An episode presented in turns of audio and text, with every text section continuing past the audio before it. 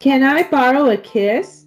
I promise I'll give it back. Armsy, what the hell? I just read this yaoi and I had to try out this pickup line. And you thought I would be the best test subject? Um, yeah? What what was the yaoi about? You remember that episode of the Arachnus series where Arachnus, Pen, and Monty got drunk? It's a thruple story No, it- it's more like Bolin from Legend of Korra. about a rock bending movie star having to deal with socialism and racism. No!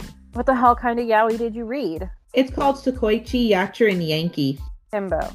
The word you're looking for is himbo. Hi, I'm Artsy. And I'm Squidney. And we'll be bringing you new episodes of our podcast, Midwest Bitches. So if you like hearing us bicker or just love nerdy fandom that can be turned into thirst material, then check us out on your favorite podcast streaming service.